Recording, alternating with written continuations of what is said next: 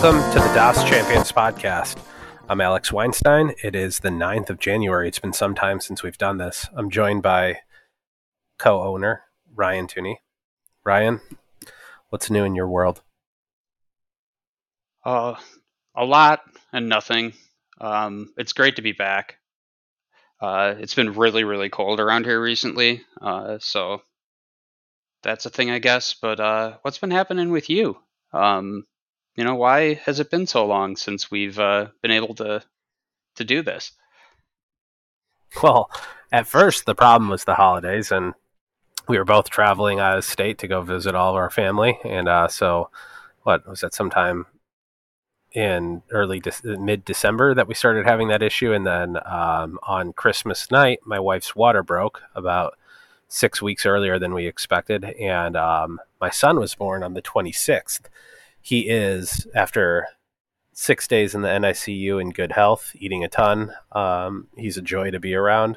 Uh, but that's what's been happening with me. So um, the content calendar took a pause for a pretty significant life event yeah, um, you know, congratulations to Alex. Uh, it's obviously a life changing event, and um, I'm hopeful he can he can ball out for us. Uh, he's gonna need Uncle he's gonna need Uncle Rian there to teach him a thing or two. But yeah, I'm hopeful that this kid likes to ball. Maybe he yeah. doesn't. Maybe ballet's more of his thing. No, I can teach him that uh, a little bit of water in the vodka bottle makes it look like it's at the same level it was before. Oh, dude, yeah, I remember those techniques. Yeah, I, I won't go into them, but let's just say I had a we've had a few good times. God, those were those were the those were some firsts for us back in high school. Um, yeah, speaking of firsts, um, I don't want to like I guess go right into the content, but there was a USMNT that uh, had a debut. That's a that's a first for him, Pepi. Oh yeah, he did. He did have a first, and um, we should we should jump into that. Um, let's talk about like the U.S. men's national team nines because it's been a pretty active. It's definitely been an active week, but it's also been a kind of active last few months, even for them. Um, let's talk about Ricardo Pepi first. Yeah. Uh, so as everyone knows, and it's kind of settled, done and dusted at this point, uh, Ricardo Pepi made his long anticipated transfer to the Bundesliga. It was not to a location, I guess, that we initially anticipated or had been talked about much. He landed at Augsburg. There was a lot of uh, Wolfsburg talk, but that did not.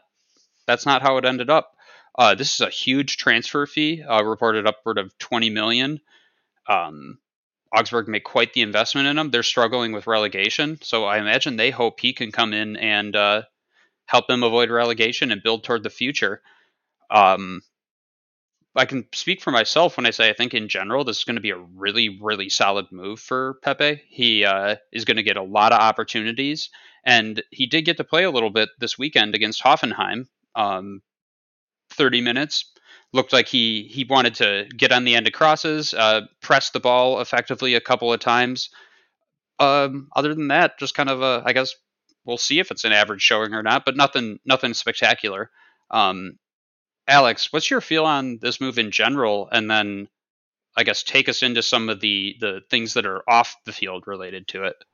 Yeah, so in general, I think it's a fantastic move for him. Um, he, at least when I watched him play, he already looked like he was in better form than he had been for the men's national team as of late and for FC Dallas late in the season. He had kind of gone on a drive spell for FC Dallas and the men's national team over the second half of the season and I saw him take the field, and he was like very lively. His he made little to no mistakes on the field. He had one pass that was kind of an awkward pass that may have missed the mark, but that was it. Um, he was pretty much bulletproof out there, and it seemed as if the team wanted to give him significant service. Um, and Pepi's just like he's got the build and he's got the nose for goal to be a very effective goal scorer. And I think this is the exact position you want a player like Ricardo Pepi in. You want him on a team that's going to support him. You want him getting minutes. You want him to be fighting for something that's legitimately able to be attained, which is to not get relegated, um, while not totally getting your ass kicked every game, which is not the type of team Augsburg is. They're not playing this beautiful football, but they're not getting pulverized like a Norwich. So I think it's a fantastic move for him, and he looked really good out there. I think he's going to be successful, and this is going to eh, this has been a great move for his career. The off the field issue, the off the field factors in the deal, I guess I would summarize it as simply as this to start.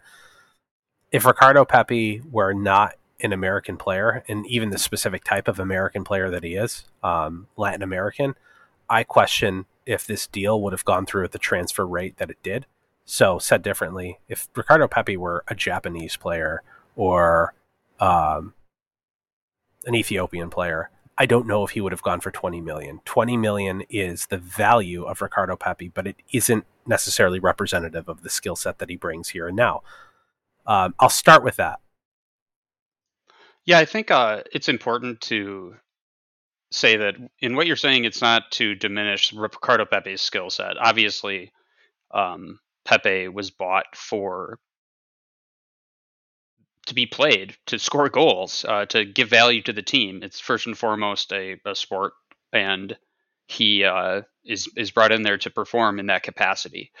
Um, some of the you know the just that the owner has affiliations with the MLS I think is is probably the the thing that a lot of people will look at and go oh there might be a little bit more to the financial side of this than initially meets the eye. Um and and the details of of all that are something I'm I'm not too familiar with I know the guy's name is David Blitzer that owns uh, this and then has some control over, or maybe owns Real Salt Lake, depending upon how it works with MLS exactly. I know the Real Salt Lake ownership hadn't been exactly clear in the recent past. So I'm, I'm not sure how that affiliation is exactly. I know there's some, um, you know, suspicion around David Blitzer and and kind of circumventing the 50 plus one rule. I don't know the, the details of that exactly how he you know went about that. Um, and and to be quite frank, in terms of like Ricardo Pepi and his ability to perform and all of that, uh, I'm not sure that mon- much of this matters in terms of the on-field performance. Um, I think David Blitzer probably sees a player that's capable of making him a bunch of money, which you know that's also important and usually players that play really well they, they make money for themselves and for those associated with them so. Yeah and you know it's it's this might be a good point to make sure that our audience knows these are mutually exclusive topics at least in the way that we're addressing them. Ricardo pepi is a fantastic talent and more than likely coming out of this thing is only going to have to battle with one or two people to occupy the starting nine in the men's national team.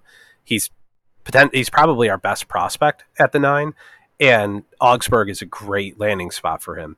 There is a business side outside of this that has nothing to do really with Pepi's talents. Um, like Rian said, David Blitzer owns Real Salt Lake. It seems to me that with this giant transfer, he's doing the league a service by setting the precedent that transfers from the MLS can be of this value. Um, as far as the 50 plus one rule, Rian, I don't know a ton about it. I'm not a subject matter expert, but from what I understand, the 50 plus one rule is designed to keep um, to keep membership of the league and ownership of the league balanced. So teams aren't supposed to be able to usurp members of a said club, which keeps basically interests across a team somewhat spread across a community instead of resting in the hands of one individual. It's basically a play to stop any monopoly from existing in the Bundesliga. And there's been a few teams that have been able to circumvent it. Um, Augsburg is one of the more recent ones. There's claims that Wolfsburg, Hoffenheim, and RB Leipzig are all teams that have found ways to circumvent the 50 plus one rule. But Rian, is that kind of what the 50 plus one rule is there to do?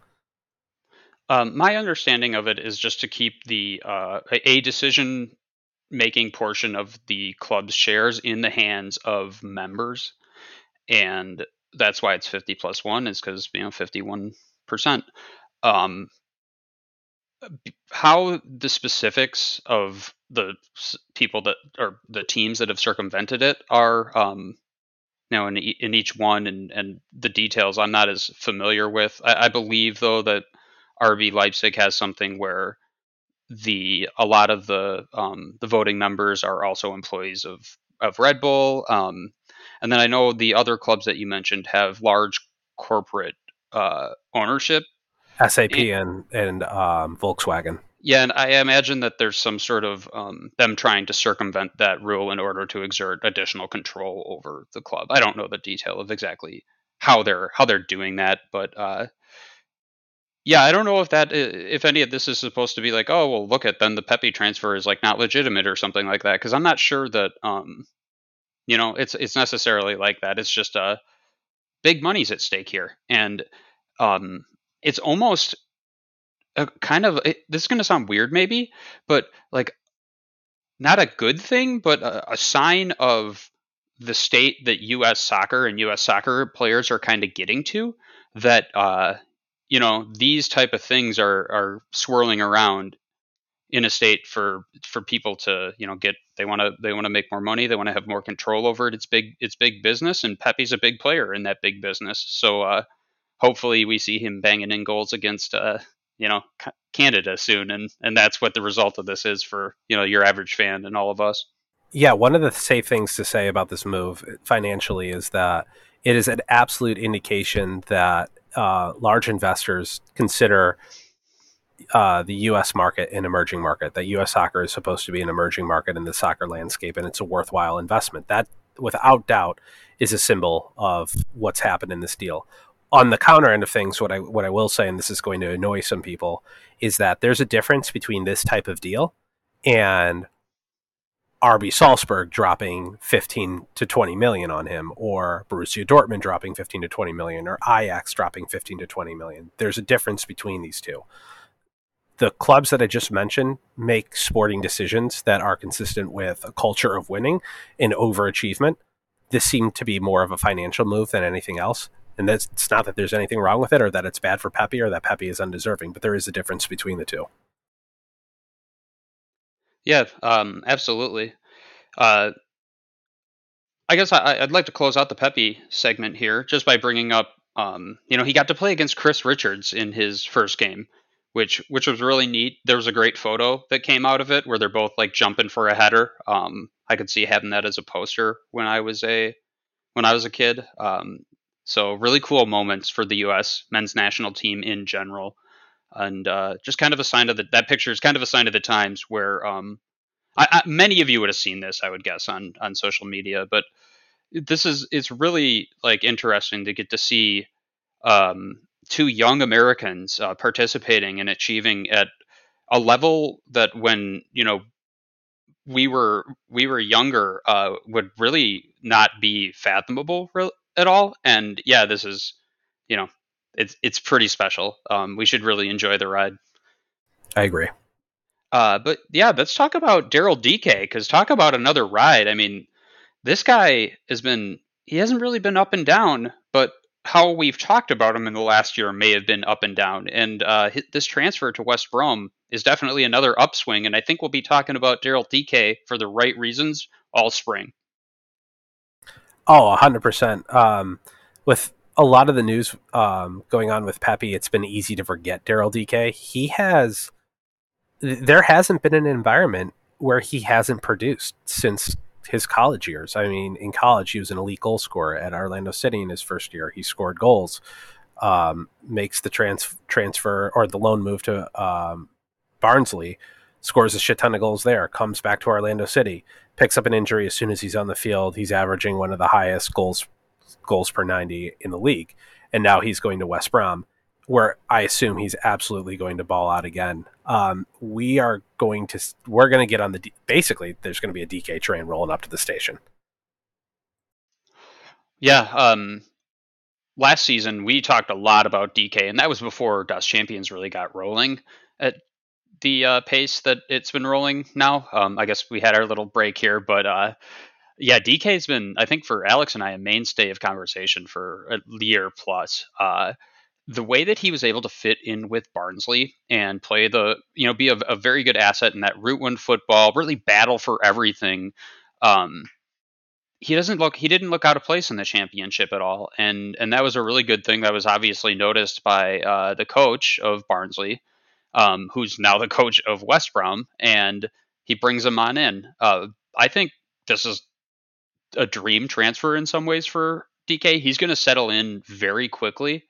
Uh, he didn't get an appearance against Brighton uh, over the weekend in the FA Cup, but you you got to picture him featuring for QPR next weekend, or sorry, featuring against QPR next weekend in the league. Um, yeah, I'm I'm just anticipating uh, very impatiently the first time that he's he scores a goal and uh, seeing a little bit of his his dance moves come back, and I think all the West Brom fans are going to take a shine to him pretty quickly. I agree. And one more thing that I'll say about Dike the thing that makes him different from any of the uh, other nines that we'll talk about today, which are Pepi, Dike, Sargent, and Pefok, the thing that makes him different is he's physically, um, he's like a miss, he's a matchup nightmare. Um, in college, I think he clocked in at 225 pounds, and he was one of the fastest players on the field. I forget what his 40 time was and exactly what the measurement of his speed was. But at 225 pounds to be one of the fastest people on the field is just it's a it's a matchup nightmare. No matter who you are or what league you're in, um, he could be going up against some of the best talent, like the some of those veteran Italian backline players in Serie A, and he would still be a problem for the Chiellinis and the Bonucci's of the world in a 50-50 ball. Um, it's one of the things that I think is really unique about Dike. Yeah, I, I agree that he has a special skill set that allows him to excel at uh, route one ball. Um, and sometimes you need that. It's not our preferred method with the national team, at least. But uh, having a battering ram for when you need it late on to to get a goal in is is useful almost in in any league at a certain juncture. It's not it's not your uh, preferred method, like I, I said. Uh, which I think makes Dike a really interesting option within the the striker pool, and and gives him a, a unique niche that I hope Berhalter doesn't doesn't disregard, even though it doesn't necessarily make for the most the pretty uh, ball or anything. Um, I think it's good to have that sort of tool in your toolkit. Um, yeah, I guess we'll round out this segment by talking about a couple of the other uh, other guys in the nine pool, at least from our perspective. Um, I think we have two and a half more people to talk about. Uh, yeah. Uh, what do you want to go with? Pefok next? Yeah, I, I, we can talk about Pefok next. Um, it's a pretty short and simple message on Pefok. I've I've been anyone who follows us on Twitter knows that I've been um, advocating for Pefok's candidacy as a starting nine, and a lot of what a lot of the response that I've heard is almost this. It's less of uh, disconfirmation that he's the player and more of straw manning his achievements and straw manning his candidacy, um, and basically turning Pefok into a lesser version of what he actually was. So, for example, I've highlighted that Pefok hasn't received the same opportunity that other nines have received in the men's national team. And by the way, on the season, he's he's on pace to literally double Pepi's production from FC Dallas uh, so far with young boys. Um, but I, have noted that like hey, Pefok really hasn't gotten much of a chance for the men's national team, and I've heard from literally all, all sorts of people, big media players, uh, small guys, that oh well, Pefok has eight caps and Pepi only has seven caps for the men's national team. What do you mean he hasn't had the same chance? Well, Pefok has less than half the minutes of Ricardo Pepi if you factor in all the minutes that they've played. He's been a substitute in every single game he's played, and he hasn't once played with a MMA midfield compared to a player like Pepi who's played with an MMA midfield three times. And it's not so much that Pefok is better than Pepi is what I'm saying, or that Pefok is better than Dike or Pefok's are starting nine. It's that we have to use legitimate criteria to to confirm and disconfirm that players occupy certain positions in our roster. And when we point when we make the effort to go look at data or go look up statistics and neglect things like minutes played or neglect things with uh, like who he's played with on the field and only factor in data points that would be consistent with our argument, we don't do ourselves any service as a fan base. So I'm going to consistently give Pefok shouts until he either stops performing or until the fan base warms up to him. Yeah, um, my take on Pefok is just that he seems to be fairly productive in his um, club capacity he also is in more or less the prime of his his career. I think he's 25 now, uh, and is I guess the most I guess I'll say cultured of the the options we have. He's he's been the professional for the longest, and he has um, played at a consistent level that the other players at the nine haven't haven't played at, and the type he he tends to be pretty pretty good with his finishing as well. Um, and and knows how just knows how to play the striker position. Uh, get getting open. Um, his movement's very good. Than you know the the other guys in the pool. He just is a little bit more like like I said, cultured, uh, developed in his skill set. And if you made me choose a guy that you put him in, and I feel that he's got the best chance to convert a, a small number of chances that are coming his way, I, I think I, would put Pefok up there. Um, right now as the as the striker pool sits. A couple other guys though that we want to touch on briefly are, um, and we'll kind of do them, I guess, almost in in tandem in a way, but are Josh Sargent and then briefly Gyasi Zardes. Uh, Sargent has been super difficult, I think, to get a read on currently because the team around him is awful, and the few opportunities that he's had, a couple of them at least, have been botched in um, spectacular circumstance, which doesn't do uh, you know his his uh, resume or I would imagine his confidence many favors. He's not going to get a ton of chances to redeem himself or build confidence in the current setup with Norwich. And it, it just makes it like a really tough situation for him or one to properly assess what what he is or for him to develop. So it, it's a is really bad, uh, I think, um, in terms of his ability to actually get included in the national team um, as things currently sit. What what are you feeling with Sargent, Alex? I think I think you nailed it. I'm going to use some of the data points that you brought into this pod. Um, they played a team today that's 39 places below Norwich. So if you took all the English teams and put them in one giant table, the team that they played today are 39 spots below where Norwich Norwich currently rest. And as I watched the game, Sargent got an opportunity to play nine, but then was later moved to the right wing. I understood why Sargent is playing the right wing. And the reason why he's playing the right wing isn't because he can't do what the nine requires. It's because what's happening on the right wing is is so poor that you're better off playing Josh out of position than you are to use him as a substitute at the nine for Teemu Pukki, who's not going to get any service if there isn't somebody like Josh playing playing on the right wing. Um, he has botched opportunities in in you know spectacular fashion, as you put it. But the opportunities that he's been that he's botched throughout the entire life cycle of the season, I can count on one hand.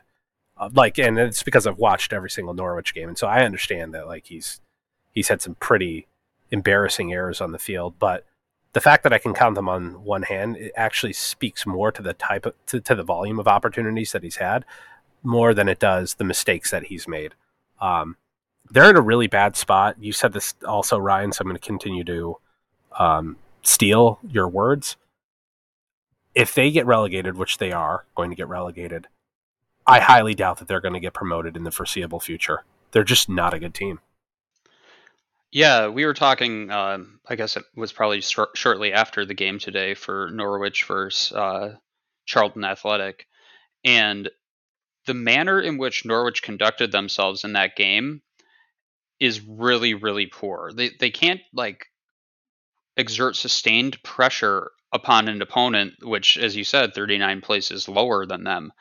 Um and yeah, they rotated cuz it's the FA Cup and so you know, it's not their full team, but when they do get relegated, you have to imagine the players that they're at risk of losing will be some of their better ones.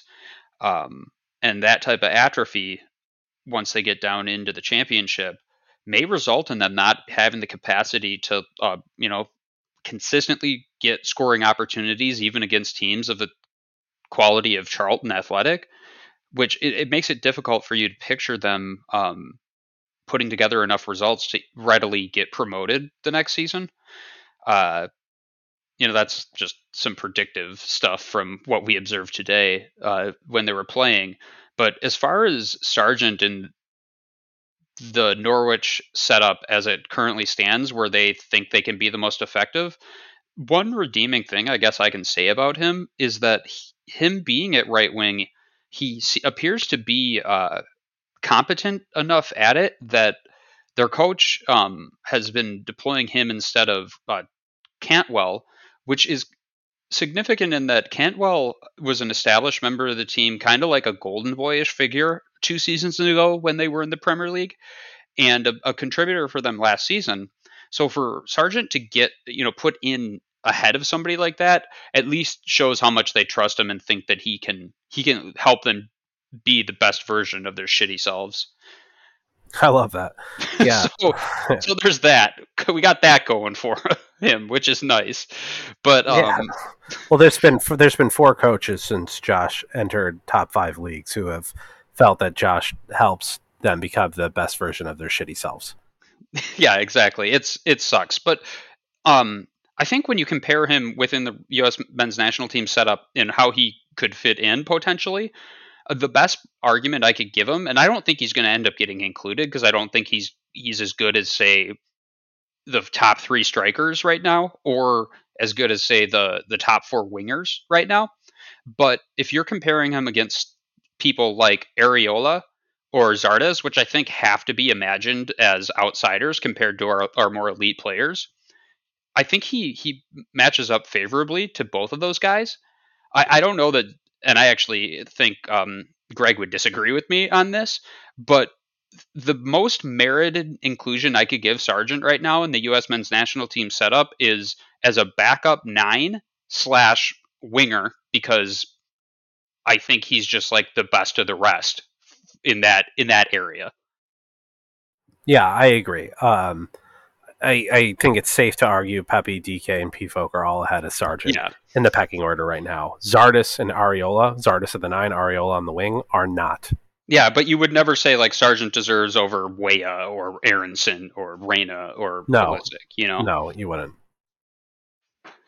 Which probably just leaves him on the outside. Um, and yeah, I guess to close this out, I'll just say Zardes as one of the contributing nines for this team. I, I pray that he just doesn't get anywhere near the squad for important games.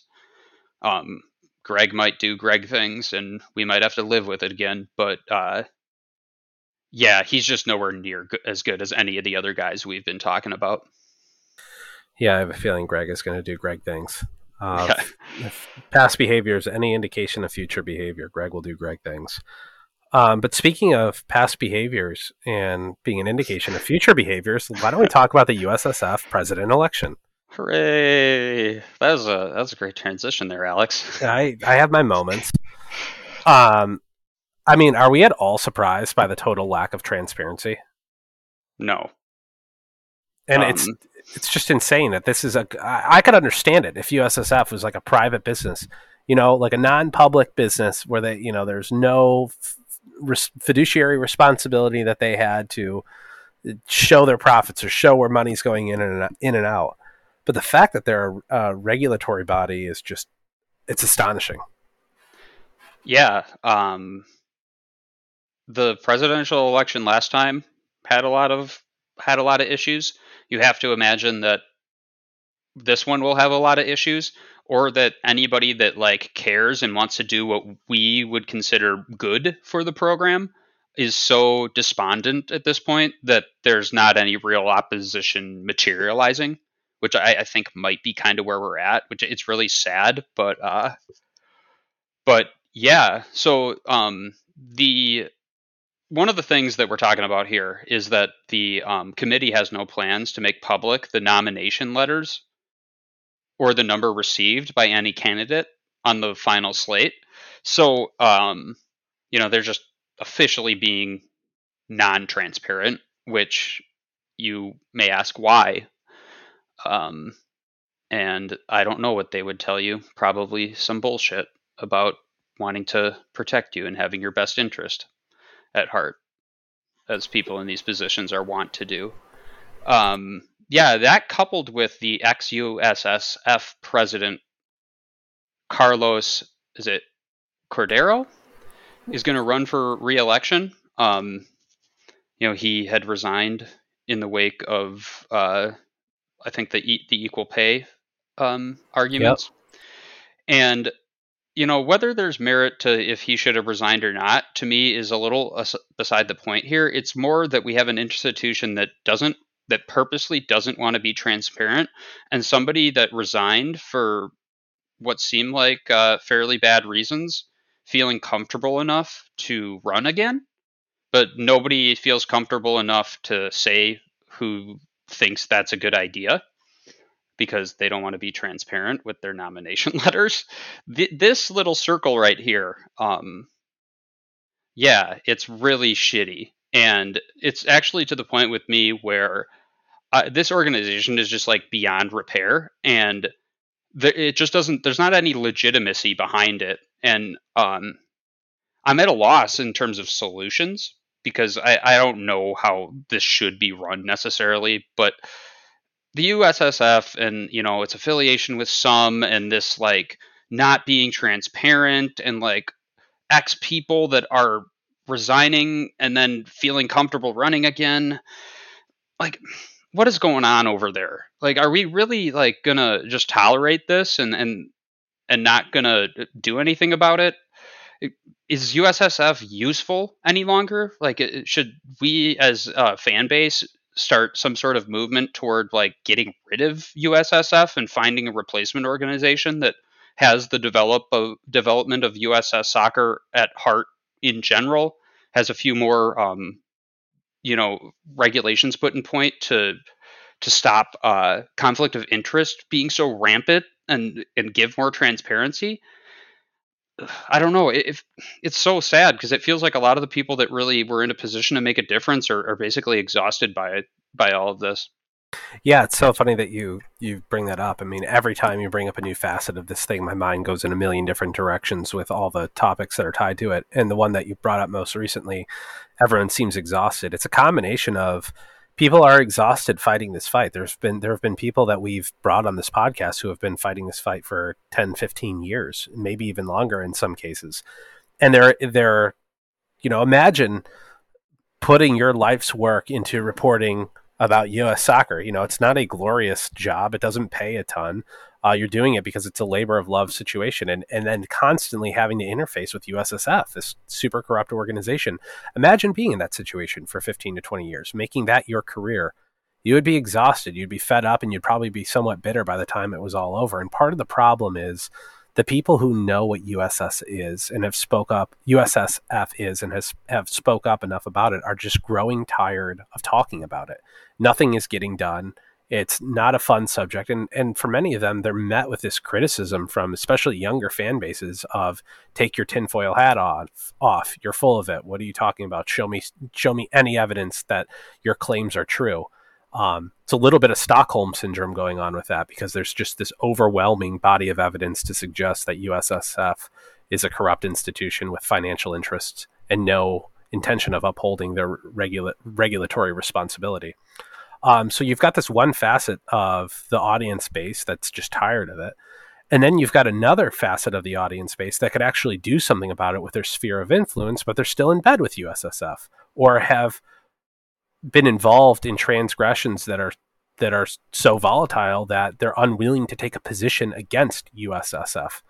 So those are two aspects of the fan base. And then there's just the younger generation that doesn't really seem to care or understand how bad this is and understand that all the topical subjects that we cover today are really derived from the way that our organization operates and our association operates. So, you know, what do we do? Um, there's been a group of small media writers that have decided that they're going to get together and cover off on it or, or at least talk about it in their respective uh, media outlets. And um, I think the fan base just needs to be aware of what's going on. And at the end of the day, we've always gone back to what does the ideal fan look like? Well, one of the topics that we've talked about is spend your money wisely and realize that your your checkbook is something that you can use to influence change. Um, that's all. That's all. I guess all I can really cover off on there, Rian. It's it's it's so it's so twisted that it's almost exhausting to talk about. Yeah. Um, the one thing I would add to what you said is just you know be informed. Uh, don't really trust anybody in particular to tell you what the truth is. Go and figure shit out and try to, you know, understand why things are the way they are and why you think they should be the way you th- think they should be. Um, but yeah, I guess we can round that out and uh, jump into some good old EPL. We have missed quite a few weeks of coverage here. Uh, so we'll we'll go through a few of the hot topic topics you know, just like we're yeah, at the mall. Yeah, some hot and, pockets. some hot pockets. Man, I ran out the other day. But um, no, we'll go over some of the uh, hot topics and then we'll uh, talk about just kind of the general state of the league. The first thing that I would like to uh, to get into here is like the Pulisic conversations that seem to be uh, that seem to be always coming up, and this is like in a in the lead up to the transfer window opening. Um, and yeah, I just kind of wanted to sound off on the general state of like Pulisic at Chelsea and, and all the conversations around him. So, you know, there's a lot of conversation about him, like them wanting to get rid of him, him seeking a move, um, all of these things. Uh, and it, in the end, appears to be fairly ridiculous uh, conversation.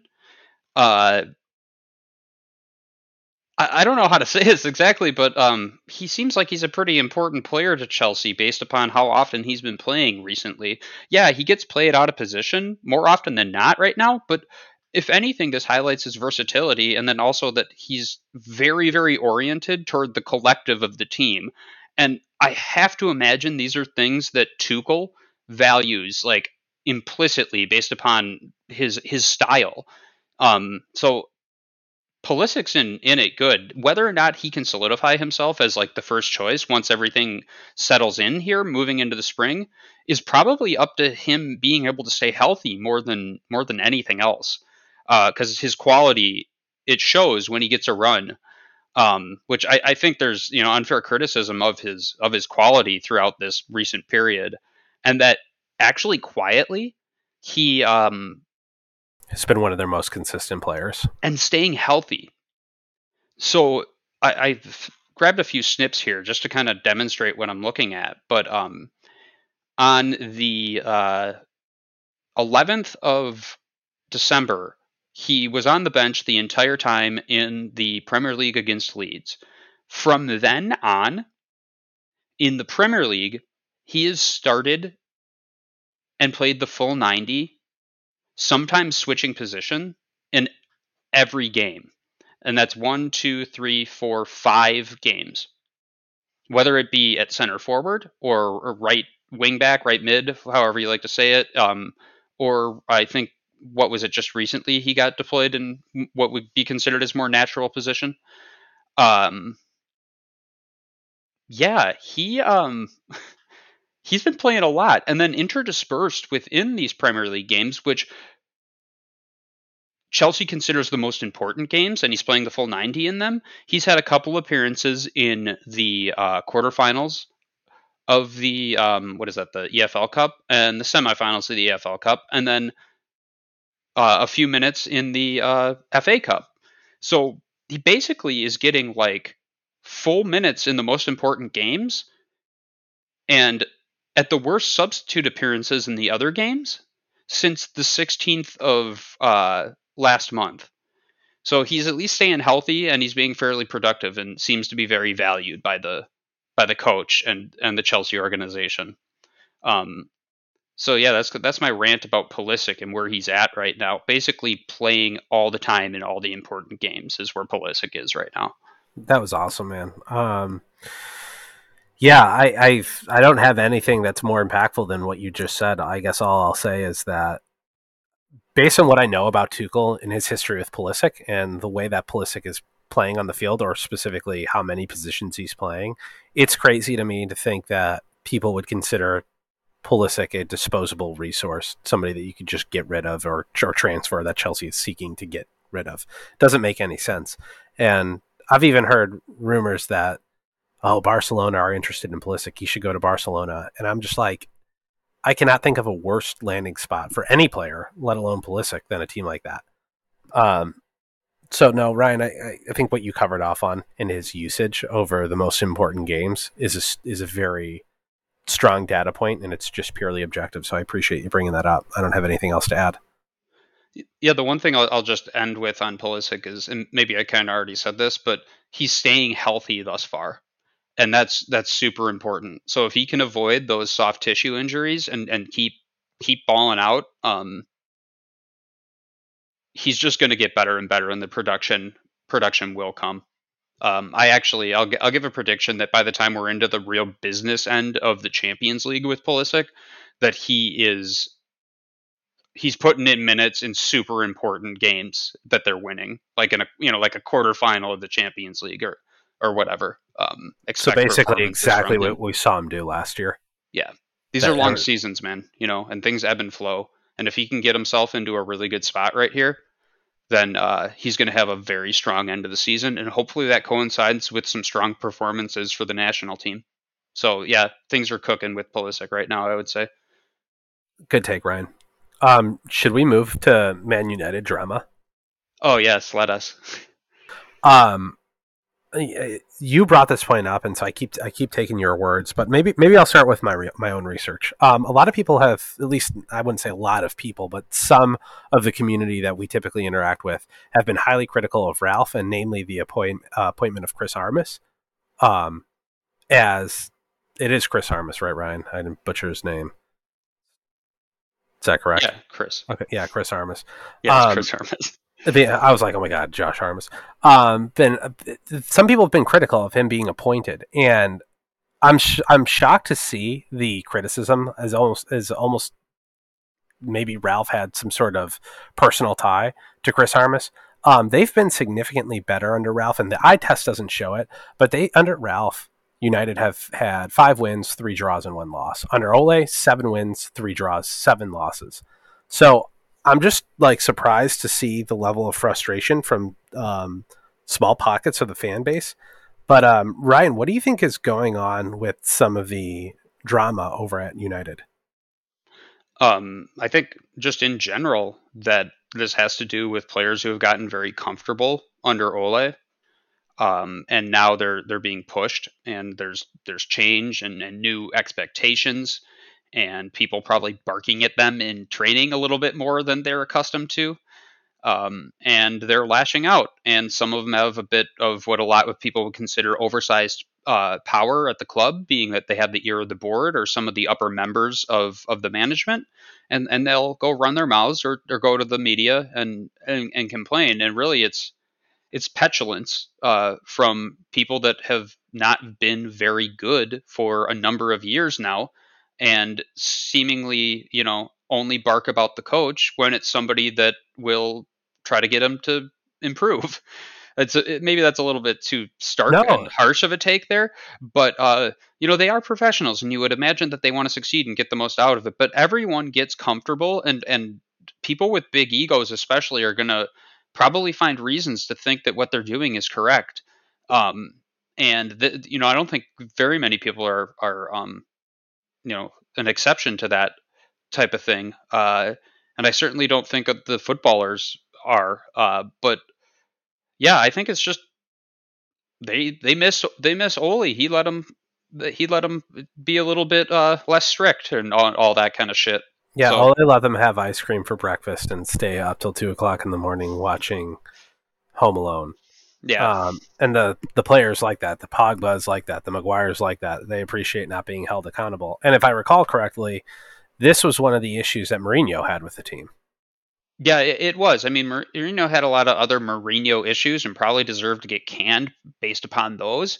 But he did, you know, say some stuff that would lead you to believe there was a problem with the players having uh, enough power that he wasn't able to like properly implement his ideas. Uh, and this shit can happen sometimes. Um, United need to get their shit together because, like, yeah, let's say the players are right and they terminate the coach and gut the staff or whatever. Uh, where are they then? You know? So it's interesting to see what happens with United here. I was honestly scared that they got Ralf. I thought he was going to be allowed to like fix shit, but looks like he might not be allowed to fix shit, and United found a way to fuck it up. So that's pretty awesome. Yeah, I will see what happens. Um, how long is this transfer window open for? Just till the end of the month. Till the end of the month. All right. So I mean, maybe maybe United will still do some things. Um, you know, when I watch United play, they're not heads and shoulders above where they were before. Their record their record is significantly better um, by a pretty sizable margin than what they were doing under Ole. But I, what, but when I watch them play, um, they look like a machine or a, like an engine that's stuck in like second or third gear. and can't really like maximize their potential. So players aren't like moving off the ball at the right play- place, or you can see that there's like a little bit of uncertainty in where they ought to position themselves and which pass they ought to be seeking out. Um, it doesn't look like it's a, to- a well-oiled machine quite yet, and obviously you've got your problems with the back line happening at United. Um, but if you look at what happened the day that um, Ole was canned, um, they played one more. They played one more game deploying a four-two-three-one, and then they basically immediately switched to what Ralf typically deploys, which Rian, correct me if I'm wrong, is a four-two-two-two. No, that's right. Some people would take exception to it and just be like, it's just a four-two-two-two or four-four-two. Four, you know, yeah, but, yeah. Um, so but, and there's different there's different personnel that they're integrating in that type of formation and, and optimizing. For example, uh, we're seeing more Cavani, we're seeing the combination of Greenwood and um, Ronaldo on the field, but just occupying different positions. We're seeing more use of Jadon Sancho's skill set. So even though they seem to be uh, an engine stuck in third or second gear, there are things that they're doing related to maximizing their players' potential and playing the right personnel that I really appreciate. So that's kind of my takeaway from watching United play. Yeah, um, I guess I more or less agree. It seems like they they do have at least everyone knows that Ralf wants to do things a certain way, and um, you know some of the people appear to be buying in, some of the people not so much. Uh, and you know even a, a transition takes time to fully integrate and, and be a difference maker. Um, also, there is certain lackings in personnel in certain areas that if they can get uh, a, get some people in that are effective, it it might change everything that they're doing. But yeah, I wonder how this this uh, revolt amongst the players or whatever, a mutiny as people like to call it, um, how that'll shake out and and where it all kind of ends and how much it really does actually end up impacting um, their their chase for top four because at the end of the day that's what's going to be the most important and allow them to to move forward or not um, so yeah it'll be it'll be interesting to see i guess that kind of is a good time to jump into the uh, the rest of the league and just how how things are in general Yeah, let's do it. Um, maybe we should start with Chelsea. Um, they seem to be on like a little bit of a skid, and um, I'm interested, Rian. Do you have any take on like why that's happening or what you've observed in these games? Well, I know that their squad is like really riddled with with injuries. Um, and then also they had that Lukaku drama, Lukaku drama. So uh, I think those two things combined are at least accountable for some of the dropped the drop points. Um, yeah, it's it's difficult uh, to chase City all around. They they're such a machine and have been the last few years, especially in this middle portion of the season. Yeah, I, I agree. Uh, it's tough to. It's probably exhausting to chase City around. Um, what I've observed with Chelsea is, is a lot of the same of what you had to say. Like they've sustained injuries all over the pitch, and that's been one of the issues. Namely, what's happening in the central midfield um, with Kanté and Kovacic. Those two being injured has really has really hurt the team. And then obviously like Ben Chilwell's going down, gone down, and like Reece James has picked up injuries here and there. I mean, Mason Mount was injured at the beginning of the season. Romelu Lukaku was injured. Kai Havertz was injured. Um, I could I could go on and on with the list, and it's forcing the team to have to integrate different players at core positions. So, you know, in this, in Ruben Loftus Cheek, for example, occupying the center, central midfield for a number of games. Um, and I didn't think he did even a particularly poor job, but that's very difficult for teams that have specific systems to be successful with. Um, I'll also note that I said this at the beginning of the season. Integrating Lukaku as a striker, he's a different type of striker than what they had typically worked with before, um, specifically in his ability uh, to hold up the ball. And so, this perpetual cycle of like integrating him, taking him out, reintegrating him, you know, only having so many players around him to get comfortable, it's it's an arduous process, and we're probably experiencing the worst of it right now. But I bet, and you said this earlier, Rian, come Champions League, quarterfinal, etc., we're going to see a different Chelsea team. Yeah, there are already signs of them working themselves through this funk, and if you want to, I guess, take them as signs of that, in the last game that they had in the FA Cup third round, they were like very dominant, as you would anticipate they should be against a team that's that much worse than them. Uh, Lukaku got a goal, but um, they also have been experimenting a little bit with playing four at the back instead, and it's allowed um, specifically uh, Hakim Ziyech. I gotta give uh, credit to the Gavin Jules podcast for this because I think they were they were spot on when they were talking about how Hakim Ziyech, if there's four at the back behind him and he gets to operate starting from a wider area, he much more like he was able to for Ajax. It opens his game up a lot. Um, I think Chelsea is in the midst of somewhat forced by injury and somewhat uh, forced by maybe not producing enough chances with with the current formation to slightly tweak what they're doing and at least give themselves another way to play. Uh, and I, I kind of actually wonder if it has somewhat to do with getting Lukaku in, in the right spot to be successful. Um, yeah, it's it's going to be interesting to see how Chelsea makes a run because they've been successful in the cup competitions thus far, and a club like them can always make a run in a cup. So, um, you know, they might be lost in the league, but in general, they're going to be they're going to be competitive um, moving through the rest of the season. Oh yeah, um, I don't know how much of this is worth touching in on, but City are running away with the league, and you know what is there to say? Like it is what it is. They haven't had a horrible injury bug this season, and we've seen this before. Yeah, they're such a machine. Um, it's difficult to keep up with them, and then even once they get a little bit ahead, and you look at the rest of the fixtures, and you go, okay, how many points have they dropped? Well, will they even drop that many for the rest of the season? And if they only drop like points at the same clip that they have up until this point, do we have to win every single game in order it's to already or, it's already over yeah. yeah like it's it's incredible how good they are and how many wins that they've put together uh, in a row not just this season but it's like four seasons in a row it feels like where like second and third quarter, they're just crushing it. You know, they're just absolutely running the table with everyone. They've, I think they won maybe you know 12 games in a row or something just recently, right? So when they when a team does something like that, it's it's really difficult to keep up with them, and they've just been incredible for years now. And yeah, their style of play, uh, they do it almost without a proper striker. Um, they are so difficult to get the ball off of, and they generate so many consistent goal scoring opportunities. It's uh, what Pep's created is uh, definitely like it. You know, it's it's very unique, and um, it's it's kind of a blessing to be able to actually get to watch this type of thing happen. You know, because this is he's I, I be- really believe he's like historically good and influential in the way that he's he's doing things there. Yeah, well said. I, I really like that piece about doing it without a proper striker. They've never really felt the need to go out and spend big on a on a striker, and there's been rumors, but this style that we've seen of all strikers, no strikers, and even when they don't deploy a Gabriel Jesus or a Raheem Sterling, they they appear to be at their best.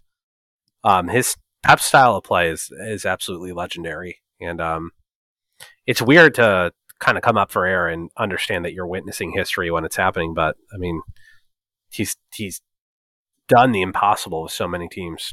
Oh, well, not so many teams, two teams, but he's done them for long stretches that it's really impressive. Yeah. Absolutely. Um, should we move on to Liverpool? Yeah, sure. Um, I've been kind of disappointed with them as of late. I hate it when they drop points, and I feel like there's been too many games that they've tied where they have they could have won this year and also drop points from winning positions a few too many times. Uh, this season was always going to be tough for them, given that AFCON was coming up. So it's um it's almost a cop out in some ways to cite it, but you know, Salah and Mane and and Keita, I guess to a lesser extent, being not as influential for Liverpool, but certainly Salah is the most influential player in the league right now. Um, missing it, it's almost it was almost always going to make this season a little more difficult for them to be able to go, uh, you know, the go the entire way and end up winning. I don't know if I think they can catch up. City smashing it and then them having already dropped so many points doesn't really make me feel like they're capable of more or less winning out to win the league. But I don't know. What do you think about their position? I I actually um, this is this goes back to Klopp's quote however many years ago he said it. If there's anybody who can do it, it's these guys. If there's anybody who can do the impossible, it's Liverpool. Um, truly, like I do think Liverpool is the type of they're like the anti city. Um, so I think they can pull results off there, and I think Liverpool can go on a crazy run. Um, what you brought up with Afcon, um, Afcon is like a little bit of an issue because they're losing so many players to that tournament. Um, but you know, on the bright side, like it's not only the league that they're playing for; they're going to be a juggernaut in Champions League, and um, what Salah is doing is absolutely ridiculous. Yeah, them and uh, them and Chelsea are similar in that way, where they're dangerous in all the cup competitions still. And and yeah, Salah is absolutely ridiculous. When you look at the you know goal contributions, I think Emmanuel Dennis isn't second to him right now, and he is just so far ahead of everyone else. It's it's kind of absurd, and it's unique in that most of the time you'll have a few guys clustered up there, especially when you do the like combined goals and assists to give you an idea of who's really been present and productive. You know, whether it's like Harry Kane usually being there or uh, Bruno Fernandes in the last last season. So it's it's really an odd campaign when you look at it from that standpoint of there being this one player who just is utterly dominating and then kind of a fall off. But also you have Manchester City over here that are smashing the league up, but don't have anybody in that like individual contributor shoulders, category. yeah, above everyone else.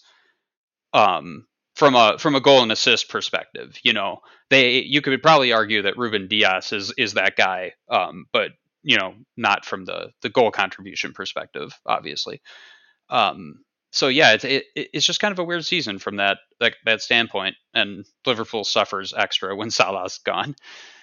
Oh yeah, absolutely. Um, Salah's had so much time in this system with Klopp, and, and for me, it's like a, in large part a testament to the systems and the systems operating well. It's almost like a pat on as much as it is a pat on the back for Salah. It's also a huge pat on the back for Klopp.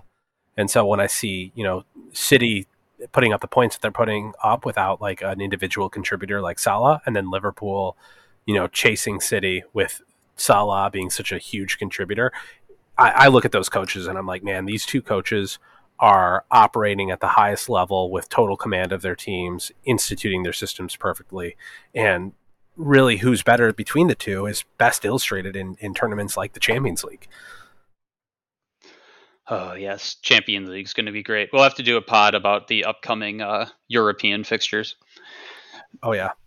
Um, okay, let's jump into the teams that are contesting for fourth place. And um, it's quite a list. So we've got Arsenal, Spurs, Hammers, United, Wolves, Brighton, and Leicester, all pushing, all reasonable candidates for fourth place. Yeah, um, yeah, that's that's the spread right there. It dips down into the table. It's it's awesome. Exciting. Yeah, it's awesome. Um, what are your what are your initial reactions to those teams and their their probability of being able to capture fourth? Uh, I guess I would put um, you know, Spurs, Arsenal, and United kind of in their own category with um, West Ham is maybe the pretender to that group. You know, there's like the established ones and then the, the, the outsider that actually has shown that they punch above their weight, but um, maybe hasn't gotten all the respect yet. Uh, I, I, guess Spurs is the biggest front runner for me. Arsenal is is the second one because they've seemed to have retooled themselves and become really effective as a collective. And uh, Arteta has been able to impose himself successfully upon the, the club. I think that um, Yang moment is really important for them moving forward. Um, and then United, I, I demote down because they're uh, in such a weird place right now in terms of their players wanting to cooperate. And um, yeah, they're so volatile though that you could totally see them putting a run together and, and getting into fourth place. Uh, and then the Hammers are just, I don't know. I, I don't think they have it long term to be able to keep up with the other guys. Uh, yeah, so that's kind of how I, I, see the initial spots shaken out. Do you do you put anybody in a different spot, or uh, maybe have one of these other three teams that I didn't mention as the primary contenders uh, a little higher? No, I have the same breakdown that you have actually. Um, I, I put Spurs at the top of that list. Um, mostly because of like the games behind they are be, uh, from Arsenal and United and the rest of the pack. And so, like, if you give them those two games, they're likely sitting in fourth place. And they've just been a different team under Conte. Mm-hmm. Um, Arsenal have been really stepping it up, and it's like Arteta found he found his identity, and the team has found their identity, and so it's hard to write them off. And then like United, I only expect better things to happen once Ralf gets to. Uh, and hopefully Ralf gets to do what he needs to do with that team. And if he doesn't, that will be a real shame. But that will be the determining factor in whether or not they rise or sink. Um, so I guess the short way of saying it is I see it the same way that you see it. The team that really is just interesting to me, and I keep harping on them, is Wolves. Um, they've just been so impressive to me this season, and like every week, I feel like I'm talking about a different player who's like showing up and balling out for that team. And we've talked about, you know, uh, Riyad Aït-Nouri and his ascension, and and we've talked about, um, the you know Raul Jimenez and the striker that they got from uh, was it Salzburg, Hwang yeah. Um, the guy who I'm like really impressed with now that I'm on a kick with is Jose Sa. The guy has a ridiculous amount of clean sheets in the last 10 games against really good competition. And like, he was this guy who came in from Olympiacos and, you know, this Portuguese goalkeeper. And it it's kind of like, is he going to make a difference? Is he not really going to make a difference? I think they moved on from Rui Patricio. Was he? Is that who their their goalkeeper was last year? Yeah, he's the Roma goalie now. Yeah, and um, Jose Sa, like it's if I had to pick the the who's been the best goalkeeper this year, it would probably be either um, Ramsdale or Jose Sa. Yeah, Jose Sa has been phenomenal. The one thing that I'll say I think limits Wolves in this um, assessment is that they don't score a ton of goals, but uh, in terms of as you talked about clean sheets from Jose Sa and their general defensive displays, especially against the elite teams in the league, is very very good. Um, you know they've lost a lot 1-0 and they've won a lot 1-0. So no matter what, it, it, I I can't I can't remember actually the last time that they had a game that like wasn't close basically. So they're always in it, but they're always like in it to the extent where they're not gonna they're not like dominant, you know. So for me, that makes it harder for them to like consistently produce as many results and absorb the like waivers and forms or the other team's best shots and still get points yeah. if that makes sense. It does make sense. Um leicester uh, just to touch on them they're very volatile. Uh, i think earlier today we were talking about how like leicester can you know win against any any team um, or they can they can just kind of lose these you know, give up some really bad goals or too many goals um, very inconsistent performances. And then yeah, Brighton is like I don't know, you know, they're lucky to be here. To be quite frank. Yeah. Yeah. It's, it's true, but somehow Graham Potter forced his way into the to the conversation of yeah. conversations of this pod for a year now. I, you know what it's actually making me think about is like uh, Graham Potter versus some Steven Gerrard action. You didn't you omitted Villa. I know, I know. Um, Villa's been so good under Gerrard, and it's hard to it's hard to totally write them off. It's just he had to like dig he had to dig Villa out of such a large hole um, that I haven't really given them given them proper consideration. Do you actually think it's at all? Do you think they have at least a five percent chance of occupying fourth in the table, or do you think it's sub five percent? No, I don't. Um, I don't think they have very good chance of making the Champions League at all. But I do kind of bracket them with teams like Wolves, Brighton, and Leicester in yeah. terms of like their overall level and tier. Yeah, yeah. So if we did power rankings today, they would probably be up there. If we're doing a, um, we're selecting who's going to finish fourth in the table, they're not going to make that list. But I totally understand yeah, what you're saying. Exactly. Yeah. Well, let's uh let's talk about um your squad now, Everton. Yeah, I just wanted to like touch in. They've lost eight out of their last twelve matches, and they just seem to be in like full on crisis mode. Um, I, I don't know what's so egregious about uh, Rafa Benitez wanting to institute a style that's turned off players so intensely. Um, Lucas Digne is no longer taking the field for Everton, and as much as they say it's like a Lucas Digne thing, I have a hard time believing it's not like an entire team chemistry, Rafa Benitez, and just bigger than one one culprit type of thing, but he's one of their best players and he's not taking the field. Um, they're only a few points out of relegation, and you know, Dominic Calvert Lewin is being reintegrated with the team. He hasn't played the majority of the season. Um, Richarlison seems to be like a little bit fussy here and there, which is kind of strange considering how generous Everton has have been with international breaks and giving Richarlison the freedom that he wants to basically um, interact with his national team. But they're just in this really bizarre position um, where there's like disenchanted players. The team is losing a lot. Um, this transfer window that's coming up is a very difficult time to sell because there's there's such little money or so few teams that are willing to spend with um, the complications to revenue models and COVID. Um, so, you know, the two candidates that have emerged for landing spots for Luca Digne are Chelsea, which is like where I'm hoping he'll go and seems like a very reasonable destination.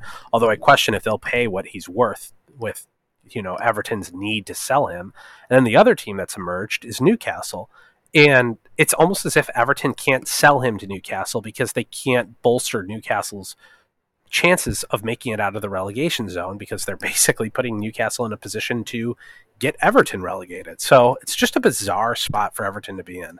And I don't really see it getting better in the foreseeable future. Yeah, while you were talking about that, I was actually just checking out like the table because I mean you ha- you're like relegation scare kind of thing if things go really south there. Basically, it feels like where you're where you're at. And to give some context of like what that would actually take, Newcastle are probably the most likely of the current bottom three to not get relegated. Is that that's fair, right? Um, yeah. So they are eight points behind you guys, uh, with having played one more game. Uh, but the teams in between are Leeds, Watford, and Burnley. So like Everton would have to be worse than you know all four of or three, three of those four, four, teams, right? Yeah, in order to get uh, relegated, which is it's it seems unlikely, but it's not like nuts, you know.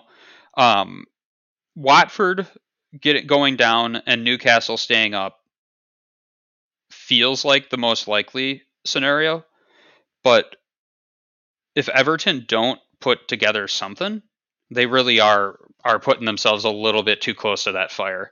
Uh, and given who they are and how they've never really, you know, been in the bottom division for so long, it's a uh, it's a big deal in the history of Everton to go down right now. Um, yeah, I don't I don't know. It doesn't feel totally totally likely though.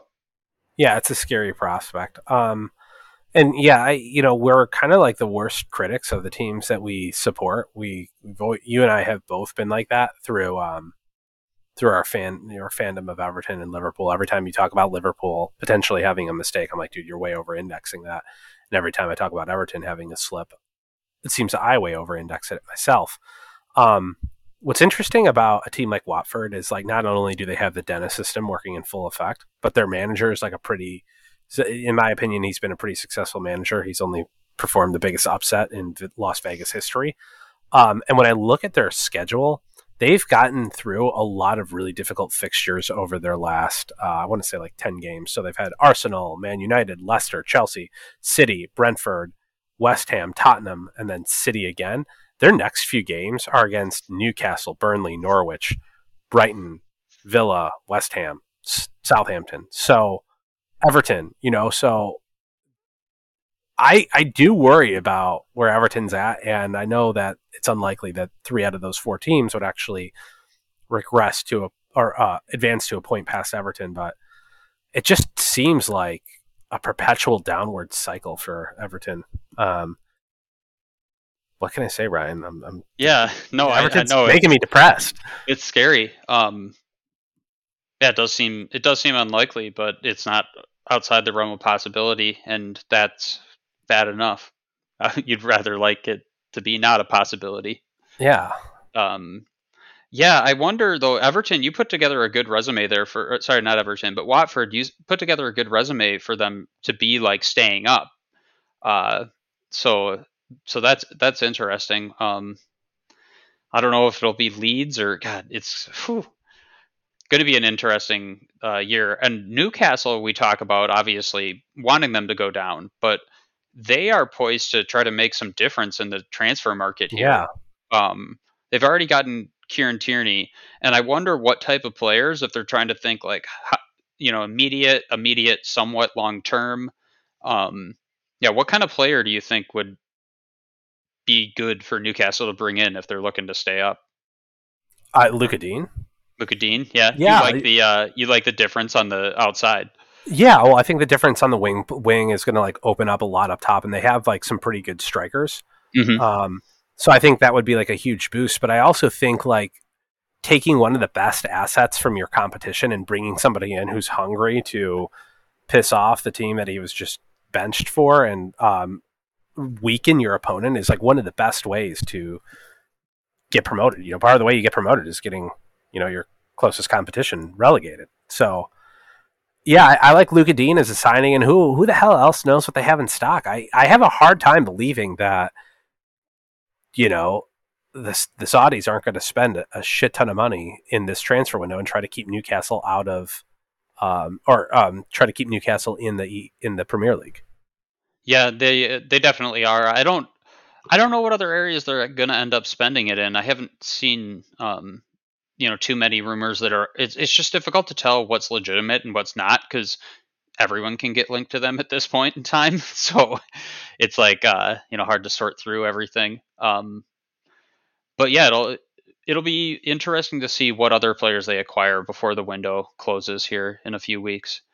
Uh i mean what do we say about norwich and burnley? Like norwich we talked about a little bit already they're shit and then burnley like do they have enough to stay up? We thought they were survivors, but like, are they? I just think that the rest of the teams that are at the bottom of the table have events that are either happening or are going to stop happening that will allow them to get better. So, like Everton, if they could get like Calvert Lewin and Richarlison back, you know, they should be in good shape, right? Like, there might be a few things that happen at the center of the pitch. You couple that with maybe a transfer or two, and they're in like a lot better of a position um, Newcastle could go spend a shit ton of money. I just don't see, I don't see Burnley having any uh, yeah. modifier got, that's going to help. No them. outs. Yeah.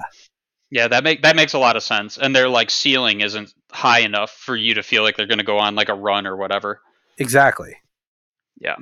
Um. Yeah. No, I, I agree with that. I I guess that kind of brings us to the end of our EPL uh, roundup here. It's been been a few weeks. We'd love to go into some other stuff in a bit more detail, but you know, it is what it is, and we're really really happy that you know Roman's in this world now.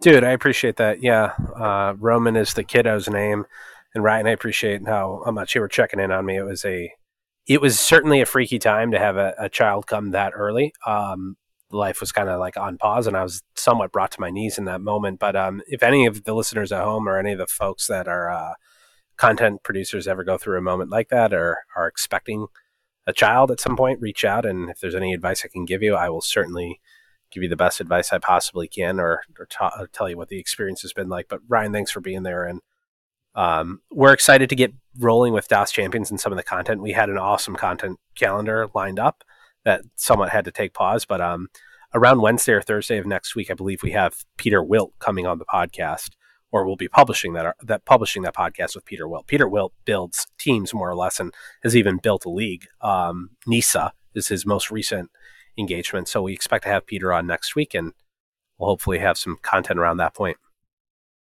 Yeah, it's going to be great. Uh, thanks everybody for listening, and we're looking forward to more soon. All right, gang. Talk soon.